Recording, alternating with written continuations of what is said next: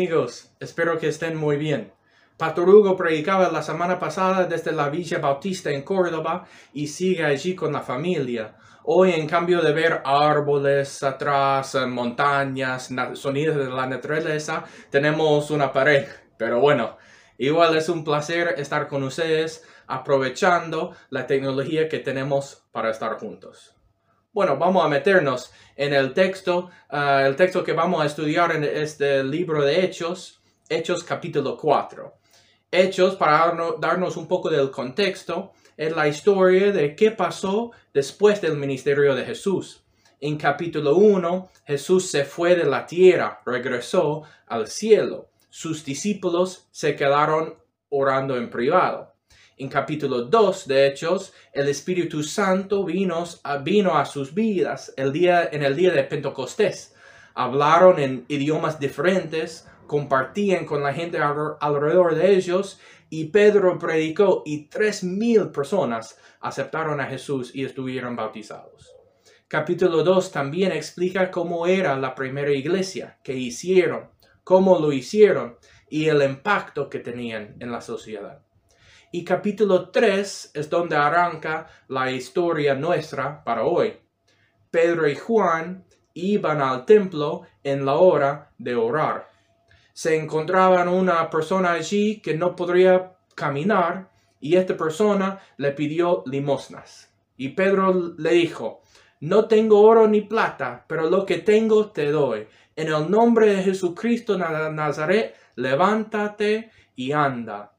El hombre fue sanado, iba saltando y alabando a Dios.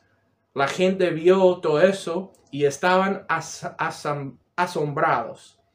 La gente vino para ver qué pasó y una multitud ah, se formó y Pedro empezó a predicar, explicando quién era Jesús, qué pasó con él y lo encontramos todo eso en capítulo 3.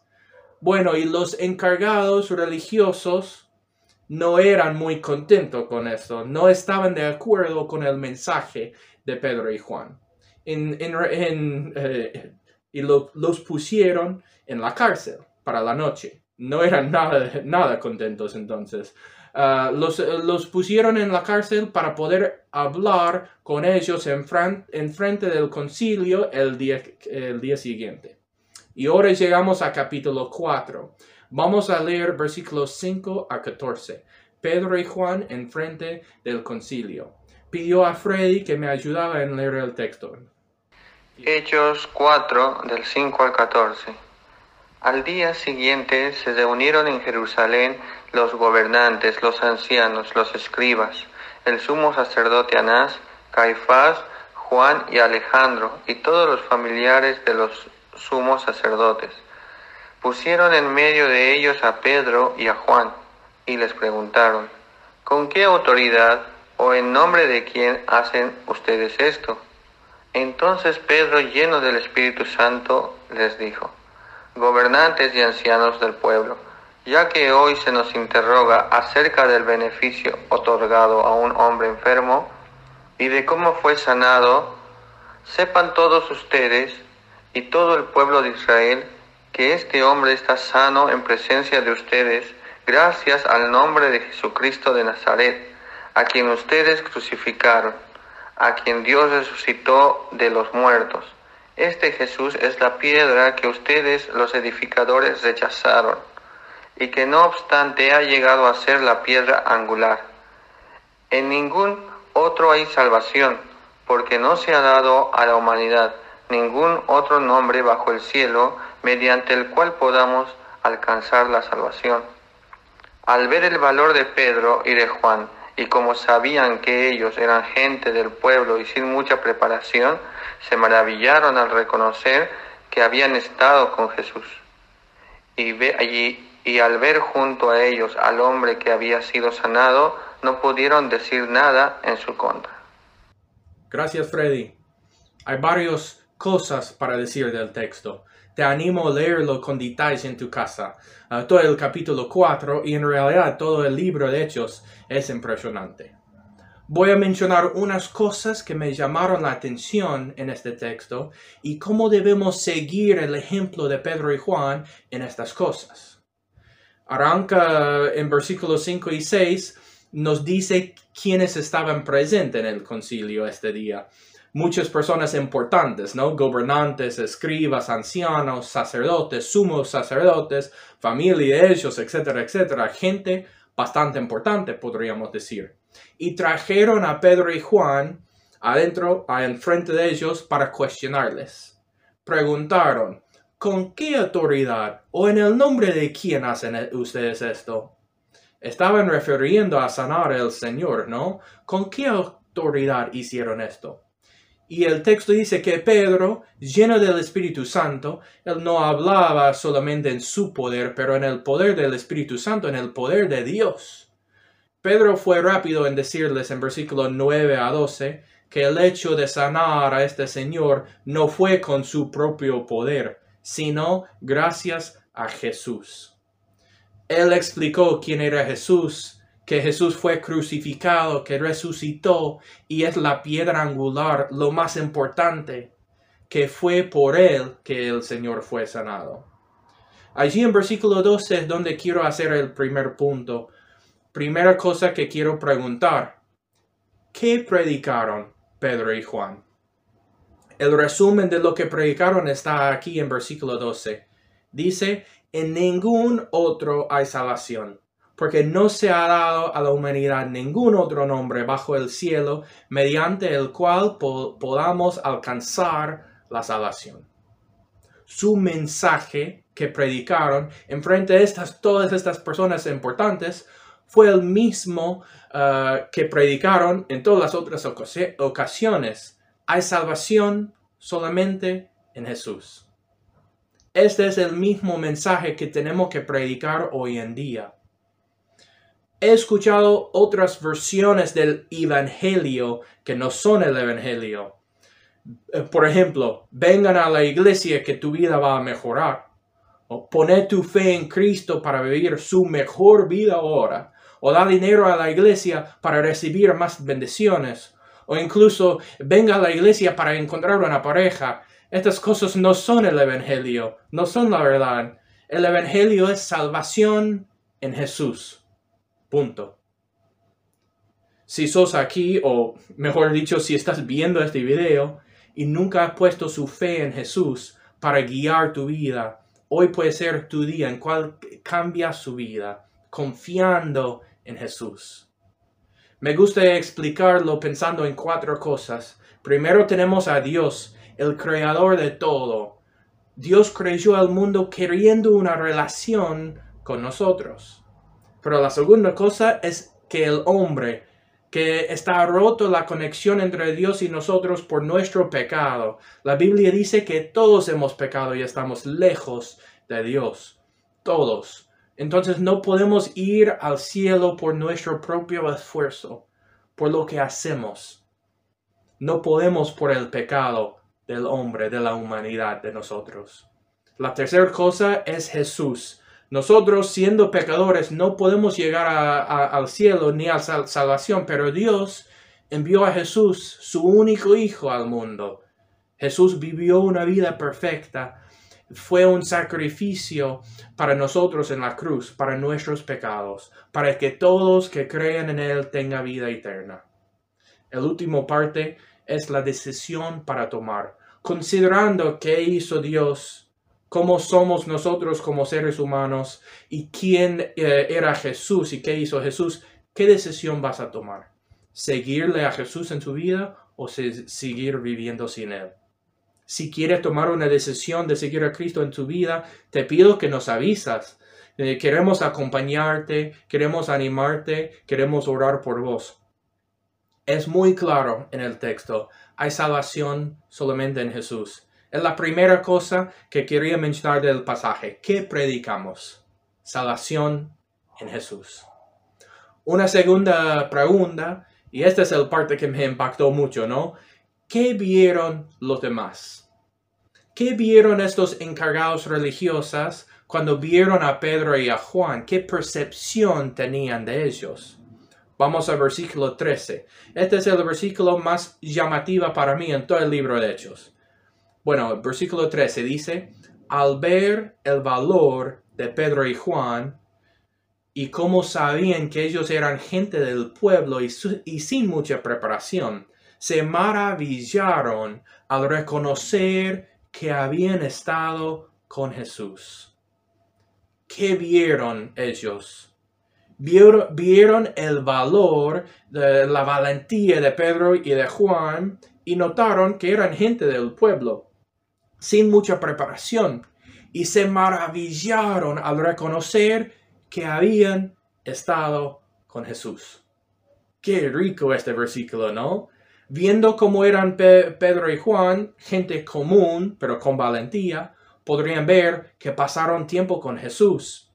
Debe ser lo mismo para nosotros como cristianos, viendo cómo somos, la gente alrededor nuestra debe poder reconocer que hemos pasado tiempo con Jesús.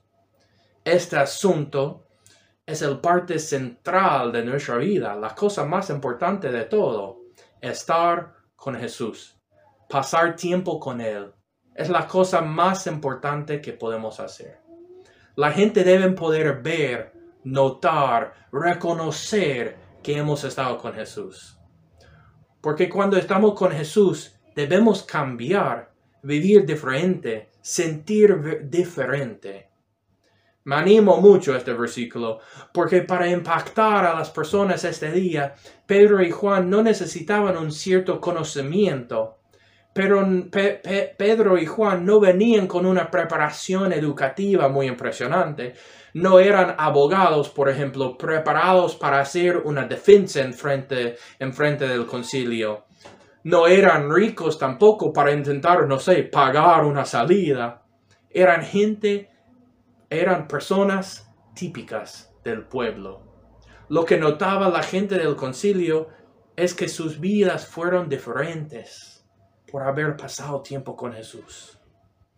Espero que la gente alrededor mía pueden decir algo similar acerca de mí, que cuando me ven, ven que estoy cambiado, que soy diferente, distinto, porque he estado con Jesús. ¿Es así en mi vida? ¿Es así en tu vida? Estar con Jesús es la cosa más importante que podemos hacer, central de todo. Si hacemos esto bien, todo lo demás al nivel espiritual va a estar bien. Hay dos otros versículos que quiero mencionar que hablan de qué central es nuestra caminata personal con Dios. El primero se encuentra en Mateo 6, 33. Es un versículo ah, conocido, ¿no? Dice así, Mateo 6, 33. Por lo tanto, Busquen primeramente el reino de Dios y su justicia, y todas estas cosas les serán añadidas. Buscando a Dios primero es la prioridad número uno de todo. Estando con Dios, de allí fluye todo lo demás. No es una excusa para, no sé, encerrarnos en una habitación para buscar a Dios nada más y nunca salir, no. Pero buscando a Dios primero, Él nos va a ayudar saber cuáles pasos para tomar en la vida. Él nos va a ayudar a saber qué es mi tarea cristiana, qué es lo que debo hacer, qué es lo que no debo hacer, entendiendo quién es Dios y buscando a Él, su justicia, su verdad, buscando primeramente a Él. Otro versículo es Proverbios 4, 23. Dice, cuida tu corazón más que otra cosa, porque Él es la fuente de la vida cuida su corazón más que cualquier otra cosa. La relación con Jesús, cómo está tu corazón con Él, es central de todo. De allí fluye todo. Es la fuente de la vida, dice el texto. Es la segunda punto hoy, que la, la importancia de estar con Jesús. ¿Y cómo podemos estar más como Jesús? y estar más tiempo con Jesús. Yo diría que debemos tomar, pensar en pasos concretos en tu vida. No es una idea nada más, pero ¿cómo puedes pasar más tiempo con Jesús? Leyendo la palabra, orando, escuchando música cristiana, no solamente diciendo, sí, me gustaría hacerlo, es una buena idea, me parece genial, pero haciendo algo tomando decisiones concretas, siendo firme en la, en, la, decisión también, dando prioridad a Jesús y nuestra caminata con Él. estando con Él todos los días. Vamos a tener distracciones, pero debemos ser firmes igual en la, en la decisión de estar con Jesús. Entonces hemos visto dos puntos. que predicaron? Salvación en Jesús. ¿Y qué vieron en Pedro y Juan? Que habían estado con Jesús. Bueno, ¿qué pasó después? El texto dice que el Señor que fue sanado fue presente en la reunión. Entonces el concilio no podría negar el milagro que pasó. La diferencia ah, y el cambio que este Señor había tenido en su vida. ¿Qué hicieron ah, los que estaban preguntándoles estas cosas? Ah, ellos charlaron de qué podrían hacer. Decidieron que iban a amenazarles para que no predicaban más. ¿Y cómo respondió Pedro y Juan? Vamos a versículos 19 y 20. Me encanta esta parte, ¿no? El corte dijo, el concilio dijo, no hablas más de Jesús. Y su respuesta fue así, en versículo 19. Pero Pedro y Juan les respondieron, juzguen ustedes, ¿es justo delante de Dios obedecerles a ustedes antes que a Él? Porque nosotros no podemos dejar de hablar acerca de lo que hemos visto y oído. ¡Wow! En frente de estas personas, amenazados de no hablar más, dijeron, no, no vamos a dejar de hablar. Tenemos que obedecer a Dios antes de que obedecemos a ustedes. ¡Qué fe! ¡Qué valentía! ¡Qué confianza en Dios! No estoy diciendo que podemos ignorar las autoridades y desobedecerles por desobedecer. Debemos obedecer las autoridades, excepto cuando las autoridades nos dan instrucciones contrarios a las instrucciones de Dios. En esta decisión de obedecer a Dios o, o, al gobierno, tenemos que escoger a Dios, pero entendiendo las consecuencias que puede traer a nuestras vidas y aceptando estas consecuencias. Pedro y Juan les dijeron, tenemos que seguir obedeciendo a Dios. Y de aquí es nuestro tercer punto. Estaban convencidos de su misión. Tenían una profunda convicción que tenía que seguir hablando de lo que habían escuchado y lo que habían visto. Tan fuerte fue esta convicción que estaban disponibles pagar cualquier precio. Fueron valientes para decirle en frente de todos, vamos a seguir predicando tenía una confianza en Dios, tenía una pasión, un fuego que no podría ser apagado. Yo quiero ser así. Es un ejemplo grande para nosotros. Debemos ser convencidos de nuestra misión, de nuestro propósito en el Señor. Bueno, ¿qué es nuestra misión? En otro momento podríamos hablar del detalle de la llamada personal o nuestros dones, nuestros propósitos, qué puede hacer, el, qué parte hago en el cuerpo de Cristo, pero qué es nuestra misión, la iglesia, nosotros, el cuerpo de Cristo. El propósito de todos los cristianos, en cual todos debemos estar trabajando, se encuentra resumido en la Gran Comisión. Mateo 28, 18 a 20 parte central de la Gran Comisión dice, vayan y hagan discípulos a todas las naciones. Esto es nuestro propósito como creyentes, como familia, como iglesia, como individuo.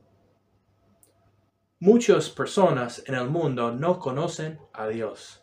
Escuché el otro día que cada día muchas personas Ah, pasan a la eternidad y mueren. Más de 150 mil personas mueren cada día en el mundo. Yo dije, wow, 150 mil cada día y el número es más, más alto que eso. Me di cuenta cuando escuché este número que necesita, necesito más pasión, más urgencia con el Evangelio. La gran mayoría de esos 150 mil que mueren cada día no conocen a Dios. Vamos, hermanos, para hacer esto juntos. Es increíble el trabajo. Es sorprendente el, tamaño del trabajo para hacer. No lo podemos hacer solo, no podemos hacerlo como individuos. No lo podemos hacer tampoco si estamos enfocándonos en el edificio de la iglesia. Sino enfocándonos en las personas, adaptándonos también a tiempos diferentes en cuales estamos viviendo. No, poder, eh, no podemos hacer todo como siempre lo, lo hemos hecho. Tenemos que alcanzar a más personas a través de cada uno de ustedes. Muchas veces pensamos, bueno, voy a traer a, mí, a, mí, a mis amigos, a mis conocidos a la iglesia para compartirles el Evangelio. Y no está mal eso, pero es a través de cada una de sus vidas que vamos a tener más impacto. Si cada uno de nosotros íbamos compartiendo a los alrededor nuestra, podríamos tener un impacto enorme juntos. Nuestro propósito es vayan y hagan discípulos a todas las naciones. Es bastante importante. Y regresando a la historia de Hechos, vimos, uh, hemos visto que predicaron que hay salvación en Jesús. Vimos que la gente notó que habían estado con Jesús. Y terceramente notamos, en tercer lugar, que estaban convencidos de su misión. ¿Cómo sigue la, historia? El concilio les dejó ir, no podrían hacer más, y Pedro y Juan fueron y reportaron lo que sucedió a los otros creyentes y oraron juntos. Oraron y para mí es muy interesante para qué oraron. Pidieron a Dios por más valentía y para que no tenían miedo que podrían seguir viendo evidencia del poder de Dios.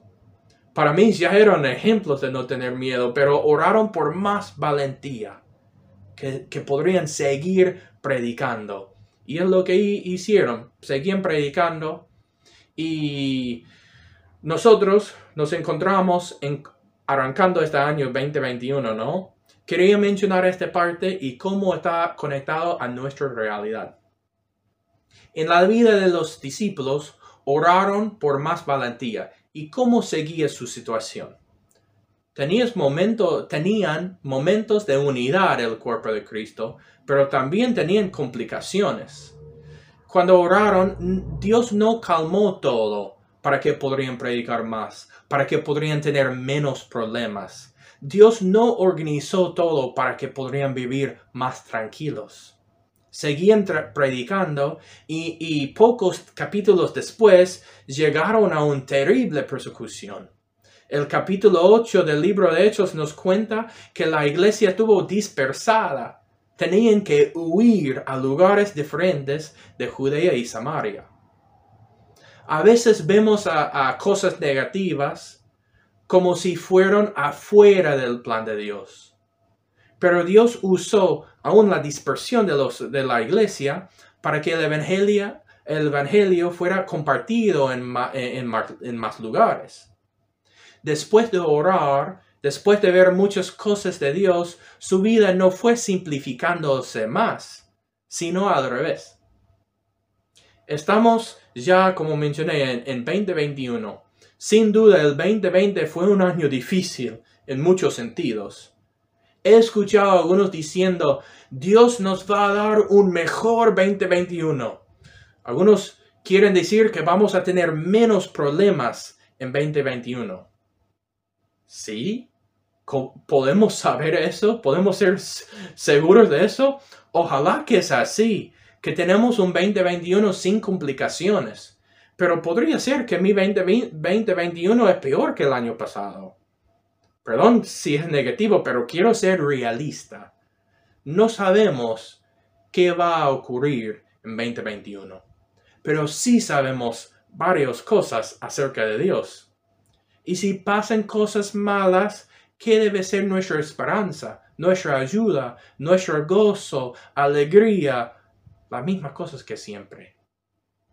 Pensando en Hechos 4 y este año de 2021 que no sabemos qué va a ocurrir, ¿qué vamos a predicar? Salvación en Jesús. Esto no cambia. ¿Y cómo nos deben ver el mundo alrededor nuestra? Que hemos estado con Jesús. Este no cambia. ¿Y cómo debemos responder a dificultad? Convencidos de nuestra misión. Nuestra misión no cambia. Es urgente, es importante. Tenemos que ir avanzando. Este no cambia. Dios nos cambia No, Dios no cambia, digo.